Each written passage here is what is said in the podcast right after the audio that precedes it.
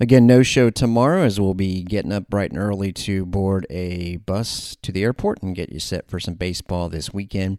The Bulls enter a series against Cincinnati, and we'll talk more about the conference stuff at the end of the hour again. But Bearcats a pretty talented offense, and the Bulls will frankly have to do a better job of converting their opportunities than they did on Wednesday night. But fortunately, their pitching was great, and they got a three to one win against Florida A and M. You know, the offense performance not that much difference, frankly, from what we saw in the losses to Memphis, and in fact, last week's midweek loss to FGCU, twelve to four when the Bulls stranded 13 runners, but they only allowed four hits, and this was the big difference. Last weekend, remember, they walked 13 FGCU Eagles, only three walks last night. Joseph Sanchez, he had the one, but he went three innings and struck out three and really didn't face much difficulty. Jack Siebert gets the win. Three and a third innings, he strikes out five gave up the lone run. Then it was Austin Grouse for two thirds of an inning, Nolan Hootie, the lefty, with an inning where he struck out two, and Hunter Mink comes in and gets the save. You frankly don't have your closer pitch often during a midweek game, but this definitely had that feel, and he got his seventh save of the season. The Bulls got another trio of hits from Carmine Lane, but ironically, he wasn't a part of the inning when the scoring got going. In fact, he was retired in that frame. The Bulls had a chance with Lane doubling and then a one out error.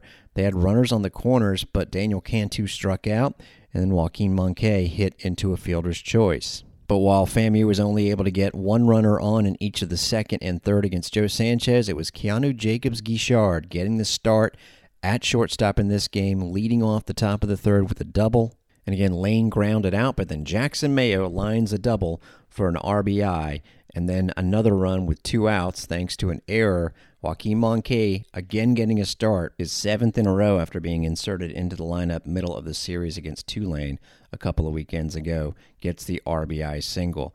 And really, the fourth inning when the Bulls tacked on a run is when they could have tried to blow it open, as Marcus Brodell had singled, Jacobs Guichard walked. Carmine Lane loaded the bases with the single, but you had to settle for a sac fly RBI from Mayo. So you go bases loaded, one out. You're thinking big inning. You had to settle for one. They only really had one other inning where they had something cooking and couldn't score. Brodell with a single. Jacobs Guichard moved him over, so Keanu Jacobs Guichard actually officially ended the night one for one, but was very productive.